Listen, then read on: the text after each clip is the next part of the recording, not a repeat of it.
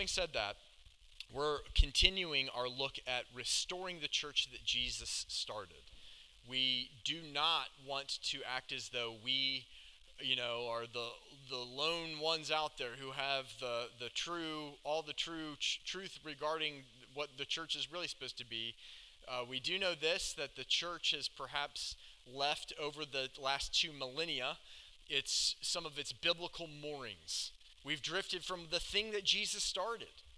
And we want to have an honest look at the New Testament scripture to get back to what really is the church. And today, specifically, we are looking at Acts chapter 2, and there is no doubt the church involves power from on high by the Holy Spirit. And every single person is invited to participate in it. Not everybody has to be used the same way. It's not like if you're not casting out demons and working miracles, you're like a grade B Christian. But this vessel that you have, this earth suit that you're wearing, this flesh and bones, it's to be the temple of the living God. And that's a supernatural reality. And so we're going to look today at the move or the moving or the motion of the Holy Spirit. A couple things I just want to say that we're going to touch on today is one is that the Spirit moves. Hope that makes sense. The Spirit moves. The Spirit is alive. Spirit moves so that we encounter heaven, so that we move, so that others encounter heaven. That's one thing we want to look at today from Acts chapter 2. We're also going to look at theologically from this chapter what is the moving of the Spirit. We're going to look at what happens in the move of the Spirit. And we're going to touch on how do we participate in the move of the Spirit. So, if you are reading in the scripture and have the opportunity to change what translation you're reading from, I'm going to be reading from the New King James. Uh, so I'm going to read the whole chapter and then we'll touch on those things. Acts chapter 2, verse 1. When let's honor the word of God. In fact, let's pray right now and just ask God to move right now and ask him to speak to us as we look at his word. So Lord, we do thank you that we're not talking about you. You are here according to your own promise. We're not just having a meeting about some distant God. You are here and and and Lord, we as we turn and look at your word, Lord, we want to honor your word and esteem it above all other input in our lives and, and to our souls and to our thinking. Lord, we ask you to speak from this chapter that you breathed by your Holy Spirit, this testimony that actually did happen 2,000 years ago. We ask you to speak to and encourage us and to open up our eyes to see revelatory truth that we would walk in it in Jesus' name. Amen. Acts chapter 2, verse 1 when the day of Pentecost had fully come, they were all with one accord in one place, and suddenly there came a sound from heaven as of a rushing mighty wind, and it filled the whole house where they were sitting. And then there appeared to them divided tongues as of fire, and one sat upon each of them. And they were all filled with the Holy Spirit, and began to speak with other tongues as the Spirit gave them utterance. And there were dwelling in Jerusalem Jews, devout men, from every nation um, under heaven. And when this sound occurred, the multitude came together and were confused because everyone heard them speak in his own language.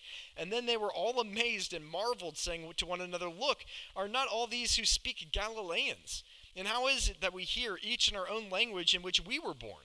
Parthians and Medes and Elamites, those dwelling in Mesopotamia, Judea and Cappadocia, Pontus and Asia, Phrygia and uh, Pamphylia, Egypt, and parts of Libya joining Cyrene, visitors from Rome, both Jews and proselytes, Cretans and Arabs, we hear them speaking in our own tongues the wonderful works of God. And so they were all amazed and perplexed, saying to one another, Whatever could this mean?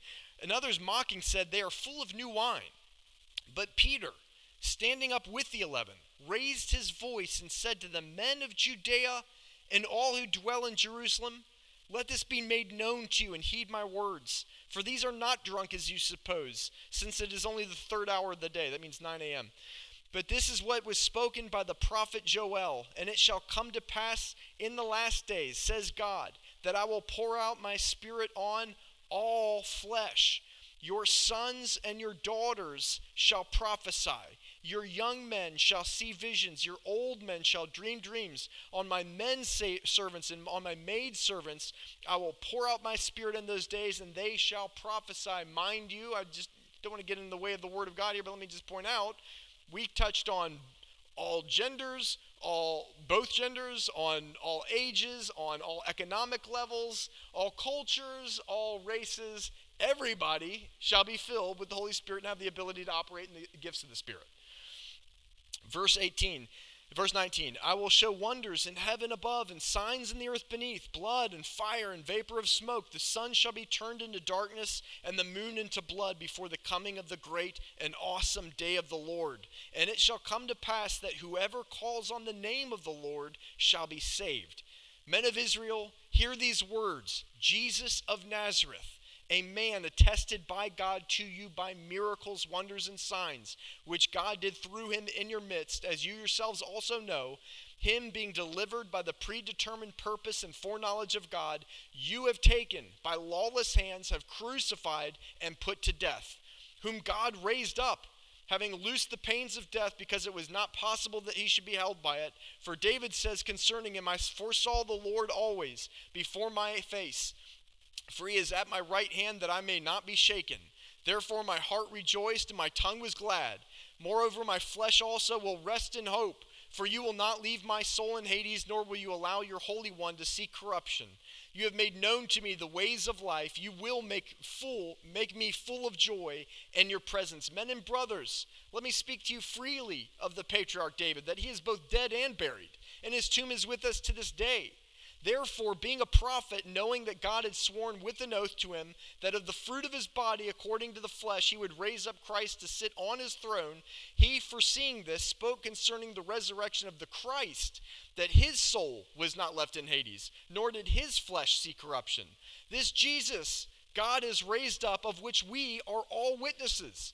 Therefore, being exalted to the right hand of God, and having received from the Father the promise of the Holy Spirit, he poured out this which you now see and hear the rushing mighty wind that we heard of earlier.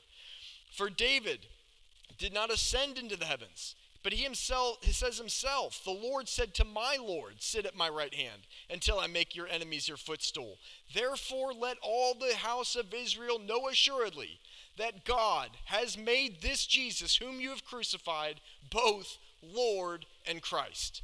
And now, when they heard this, they were cut to the heart and said to Peter and the rest of the apostles, Men and brothers, what shall we do? And then Peter said to them, Repent and let every one of you be baptized in the name of Jesus Christ for the remission of sins, and you shall receive the gift of the Holy Spirit. For the promise is to you and to your children, to all who are afar off, as many as the Lord our God will call. And with many other words, he testified and exhorted them, saying, Be saved from this perverse generation. And then those who gladly received his word were baptized, and that day about 3,000 souls were added to them. And they continued steadfastly in the apostles' doctrine and fellowship, in the breaking of bread, and in prayers. You're seeing the birth of the church, my friends. And then fear came upon every soul, and many wonders and signs were done through the apostles. And now all who believed were together and had all things in common, and sold their possessions and goods and divided them among all as anyone had need. And so, continuing daily with one accord in the temple and breaking bread from house to house, they ate their food with gladness and simplicity of heart, praising God and having favor with all the people, and the Lord added to the church daily those who were being saved. Now, I want to go back to where we started here with this idea is that the Spirit moves. Correct me if I'm wrong, that chapter began with a move of the Spirit. And in fact, uniquely amongst all of the New Testament, that is the only place where I can see, I can find, where the Spirit moves unilaterally and independent and without any interaction with human beings. You see, a, you hear a rushing mighty wind, and they, they heard the sound of it, and then there's divided clo- cloven tongues of fire. The Holy Spirit was moving before acting in and through people. But what was the first thing that the Holy Spirit wanted to do? Was to come upon and come into people that the people would move. And what's the first thing that the people did, the apostles and the disciples who were in that upper room, what's the first thing that they did after being filled with the Spirit, after manifesta- manifestation of the gifts of the Spirit? They began to speak about Jesus to those who didn't yet have him. The Spirit moves so that we encounter heaven. We need to encounter heaven. And if that's where it ended, that alone would be amazing. And only by the Holy Spirit can we have that. The Spirit moves so that we encounter heaven, so that we move. And I may want to say, so that the Holy Spirit moves through us. The Spirit moves so that we encounter and receive heaven and receive the Holy Spirit, so that we move by the Holy Spirit, so that others can encounter heaven, so that they move, so that others encounter heaven. Go therefore and make disciples. And it's a perpetual, it's a perpetuation of what Jesus started coming down to today. And so this is the idea is that this is that this we if, if you under if we understand what I just said, clearly we need today this motion, this momentum of the Holy Spirit in our own lives. It's, it's not like something that was relevant 2,000 years ago, and somehow theologians, with all due respect, have tried to, because they don't experience the same thing, we've tried to make a theology uh, that fits our experience. And I want to say, when the scripture says something, we should have our experience fit the theology. The scripture is backwards, forwards, up and down, all throughout the life of Jesus, all throughout the church, is the, the momentum and the power of the Holy Spirit. We need the Holy Spirit. Again, uh, not to be weird. This is not a Pentecostal thing. This is not a charismatic thing. This is a biblical Jesus, kingdom of God thing. And that's what we want. Okay? So consider this all creation begins with the move of the Spirit. This is how this is important. This is how important this is to God. Genesis, you don't have to turn there, but Genesis chapter 1, verses 1 and 2. I'm sure you've heard the scripture before. In the beginning, God created the heaven and the earth, and the earth was without form and void, and darkness was upon the face of the deep, and the Spirit of God moved upon the face of the waters. All creation begins with momentum from heaven the, by the Spirit upon the natural. And then we've got the beginning of the new creation that Jesus starts. And it begins not with Jesus, but with Jesus becoming the Christ by means of the Holy Spirit coming upon him. Jesus being the natural, fully man, becoming Christ when the Holy Spirit comes upon him, and he, it, well, he already was fully God, but the Holy Spirit manifests him as fully God. Make sense? I'll, I'll, again, you don't have to turn here either, but Luke 3 21. Now, when all the people were baptized, it came to pass that Jesus also being baptized and praying, the heaven was opened. That moment right there is where Jesus ends the phase of his life where he's a carpenter being trained to where he is separated to the call of his heavenly Father to do his ministry. That baptism right there. What happens at that baptism? And the Holy Ghost descended in bodily shape like a dove upon him. Would you agree that's the Holy Spirit moving? And a voice came from heaven which said, You are my beloved Son, and you I am well pleased. He goes out into the wilderness. He's tempted. He fasts for 40 days. And at the end of that fast, Luke 4 14, and Jesus, Jesus returned in the power of the Holy Spirit into Galilee. The Spirit moves so that we encounter, so that we move. And even Jesus returned. He moved in the power of the Holy Spirit. Creation started with the move of the Holy Spirit. The ministry of Jesus starts with the Holy Spirit. The church, as you just read Acts 2, starts with the move of the Holy Spirit. And we've made Christianity into an intellectual thing.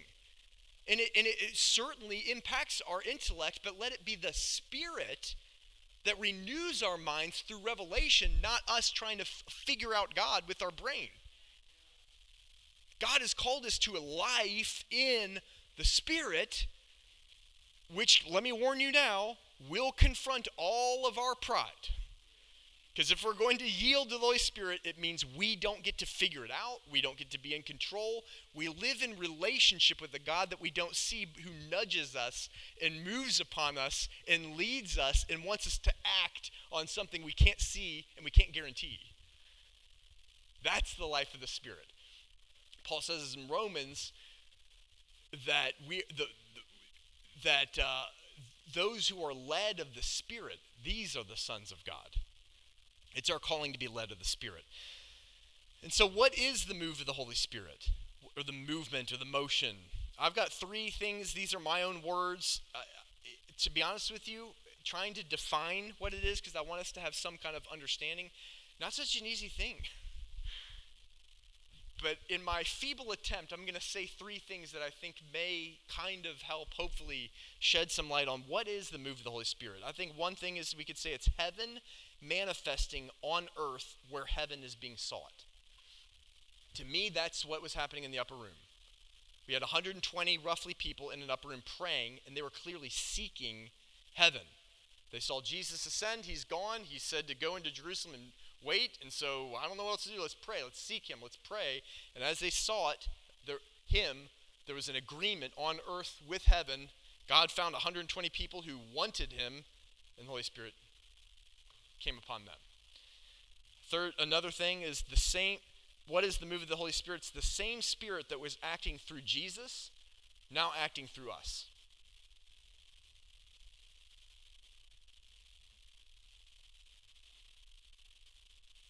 I mean, amazing, but not complicated. Hard to get our heart to actually believe that this can happen, and, it, and it, it's supposed to, but it's not complicated. It's actually very simple. Jesus had the Holy Spirit, we have the Holy Spirit. Holy Spirit did certain things through Jesus, he still wants to do the same through his body. And another thing, uh, what is the move of the Holy Spirit? Divine momentum that carries us like a river to do what we cannot otherwise do. If you've ever been whitewater rafting, do, you, do, do we whitewater raft up here in, in Michigan? Okay, I grew up in Atlanta, down south. That's where I grew up.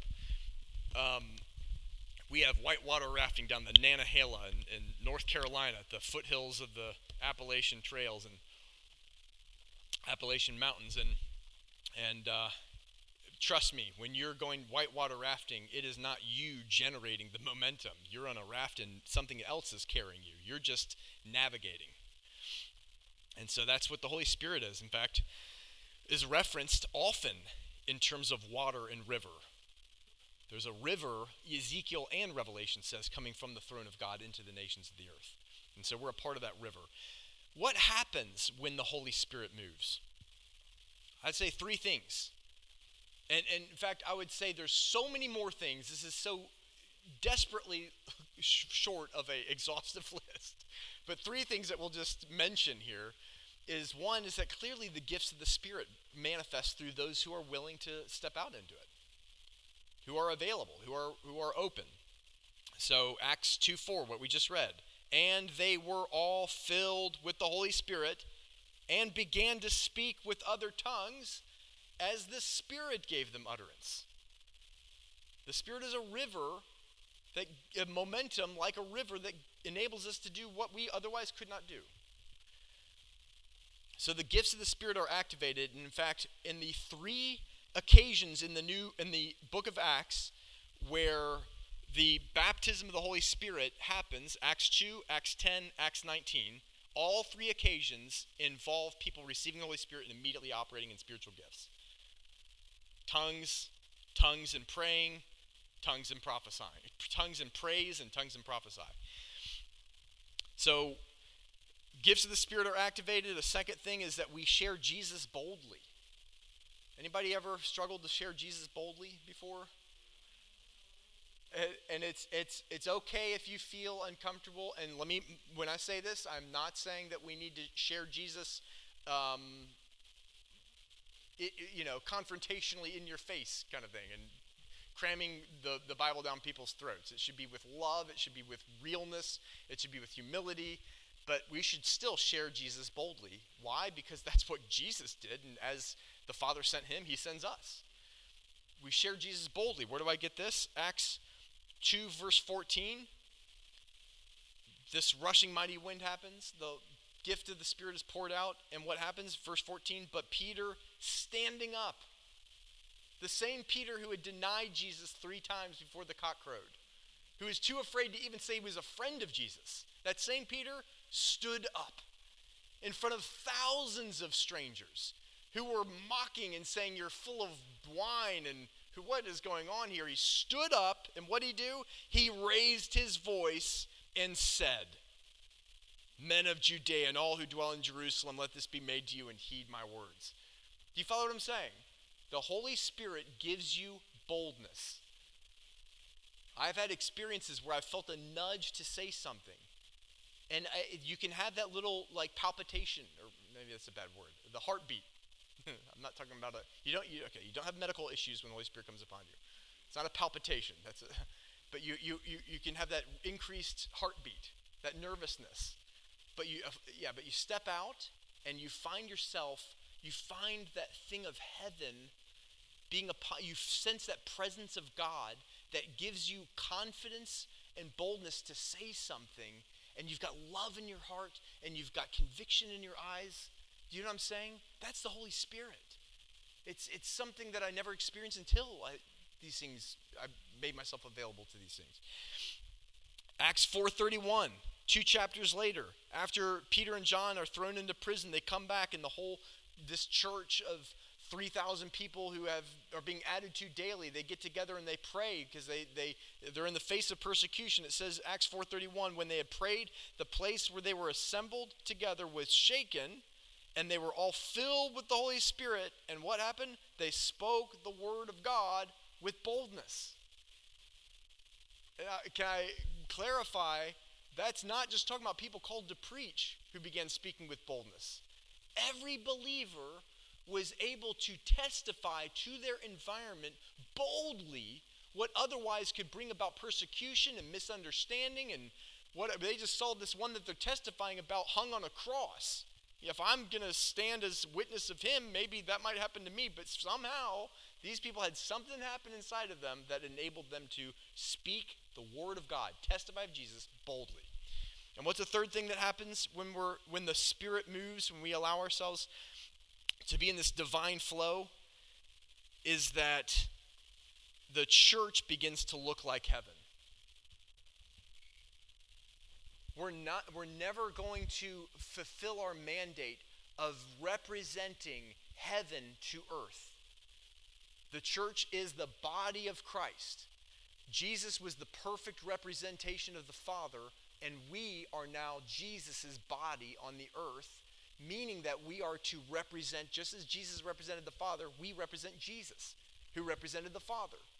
And, and now, instead of one body in the, in the person of Jesus, we are many bodies who fit together and become a temple of the Holy Spirit, the scripture says, and that it's a community that together looks like heaven, which is a community, by the way. That's always what the heart of God has been about community, relationship. But a relationship that isn't just everyone doing uh, uh, what's right in their own eyes, a relationship that's built around the order and design of the one who made it. Trusting in Him, being loved by Him and loving Him, and looking like Him. You know, that's what the church is supposed to be. Not just a Sunday morning thing that we can get a bunch of people to come listen to the awesome preacher. I'm, I'm being for real. Most church, especially in this nation, builds that way. It's attractional to try to get people amazed by a preacher, and that's what we build. I, I want to dare say, at some point, that's not going to be enough. People want to be a part of a community that has Jesus in it, Holy Spirit in it, and that looks like heaven. Well, that's that's what we're called to do, how does we need the Holy Spirit for that to happen? And let's read this descriptor of what the early church looked like. After this move of the Holy Spirit, the result was Acts 42. They continued steadfastly in the apostles' doctrine. I think they, that means they honored, they hung on the Word of God. Not the words of the anointed preacher. You know what I'm saying? What God was speaking through the preacher. Okay. And fellowship in the breaking of bread. What is that talking about? Loving community and relationship. We weren't just clocking in, going to Sunday, and then we, we'll see you next week. No, we're eating meals together. We're getting intimate. We're being known and, and knowing each other. And in prayers, there was a communal dependence upon God. Uh, as a side note, I've got a good friend who also leads a wonderful church in the in the region, Mike Ely. He went to Uganda to study some stuff that God was is doing through this church in Uganda. Grew from like 2,000 to 50,000, and in like month and there's all these young people rising up and into leadership, and there's just like this amazing community. Like they they sowed. He didn't even go. He didn't even speak at this church. He just went there to study them, and they blessed him with a thousand dollars to go back to his church in Oakland County, Michigan, you know, like as, as, as though, you know, Uganda should be finance, financially resourcing Oakland County, but, but just the honor. And, uh, and I asked him, I said, Mike, what did you get from your experience? What things did you learn? He said, dude, these guys are so dependent upon God. They all, 50,000, they're all, there's a culture of they get up at 5 in the morning to pray together to seek Him every day. And I thought, okay. Are, are, do we want God? Or do we want God to fit into our agenda? They've turned that whole thing around. And so, I, you know, what are they doing in the early church here? It says they continued steadfastly in prayer. And then fear came upon every soul, the fear of God, and many wonders and signs were done through the apostles. And now all who believed were together and had all things in common. That speaks to me of unity and love. And they sold their possessions and goods and divided them among all as anyone had need. So, continuing daily with one accord in the temple and breaking bread from house to house, I would say that speaks of prioritization of being together in a fellowship. They ate their food with gladness and simplicity of heart. There was celebration and there was meals being shared, praising God and having favor with all the people, and the Lord added to the church daily those who were being saved. That speaks to me of fruitfulness and multiplication. A church that looks like the heaven that is inside of them. A church looking outwardly like what like the spirit that dwells inside of them. That is what we are called to do. That's what we're building. That's our aim. That's what that's what we want, right? Anyone with me in that? Let's do what we do in church to aim at that target. And ultimately that target is Jesus. Jesus manifest on the earth. And so, finally, how do we participate in the move of the Spirit? There's a couple things that we could say. I'm not going to mention things like hunger. I'm not going to mention spiritual hunger. I'm not going to mention uh, a humble posture before God. I am mentioning them. That I'm not going to elaborate, but one thing that I do just want to say is according to this passage of scripture that we just read, surely, how do we participate? Let it surely include, be based upon united prayer. United prayer. Surely that's th- this is a a indicator from the scripture. Acts 1 verse 13. You can turn there with me if you want to. It says when they had entered, this is the chapter before the um, chapter 2 that we just read. And when they had entered, they went into the upper room where they were staying. The upper room is where this day of Pentecost happened, where the Holy Spirit was poured out. Verse 14, and these all continued with one accord in prayer and supplication with the women and Mary, the mother of Jesus, and with his brothers.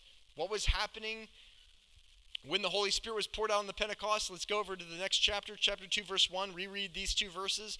When the day of Pentecost had fully come, they were all with one accord in, in one place. What were they doing in the upper room together? Praying. They're praying together. They're praying together. In one accord, one place, and suddenly there came a sound from heaven as of a rushing mighty wind, and it filled the whole house where they were staying. We know a few things about this group of people in terms of what how they were posturing themselves when the Holy Spirit when they when they when they became vessels of the move of the Holy Spirit. The one thing, the first thing is that they were together. They were together. that alone is important. It Ain't much going to happen. The other things that I'm going to mention, the other two things I'm going to mention, are don't don't have any relevance until we can first commit to that being together. It says that they gave themselves steadfastly at the end of chapter 2 to the apostles' doctrine, to the fellowship, the breaking of bread, and praying. All four of those things happen being together. They were together, but secondly, they were together praying. How can we position ourselves to be a part of the move of the Holy Spirit? Let's be together. God wants to use a body. He doesn't want to just have a bunch of individualized children who say, I don't need the church, I don't want to be a part of, you know, and I'll just have my own thing with God. I don't want Peter to separate himself from my family and just have his own relationship with me and not mix with John David and that'd be sick, right? And so we got to be together, and when we're together, we pray. Prayer's got to be a part of the equation when we are together. There is something that happens when people agree on earth together with what the will of heaven is. It's an agreement with heaven and earth, with one another here on the earth, and it releases something. They were together praying, but they were also continuing in prayer. It wasn't a once off and uh, I'm kind of sick of this. You guys want to do something else? I don't know. Let's go play. Let's go play. What's that game? toss that bag. Cornhole. Let's go play corn. Let's, no, they continued. Nothing was happening. They're in the upper room. Their, day one goes by. Day two goes by. 50 days. They were they were doing this thing. I mean, not all 50 were they in the upper room, but you follow what I'm saying. Several days, nothing going on, crickets. They continued. And so we're not asking God to pour himself out like he did on Pentecost. Pentecost is done and dusted. Holy Spirit has been poured out. Holy Spirit is in you if you're a believer in Jesus. There's a momentum that started in that Acts chapter 2 that is in you if you've received Jesus. What we are doing today is saying, Lord, I want to make myself available. I want to get into the river. I want to get out of your way. I want to allow you. I want to allow you to explode my faith and my belief so that I can trust with you and believe with you and, and act in according to you and allow you to do. And if you say turn left, I turn left. And if you say turn right, I turn right, and so on and so forth. I want to be led and empowered by you. Naturally supernatural and supernaturally natural. Now, I believe part of the move of the Holy Spirit is we're going to be cleaning our bathrooms and mowing our grass, and we're going to go to work, and we're going to have normal conversations with people. You don't you don't get weird. You follow what I'm saying? But through it all, there's a river inside of you. There's a Holy Spirit who wants to be present with you, who wants to lead you to do the things that he wants to do if only he has somebody who would obey him and do it. That's what he wants.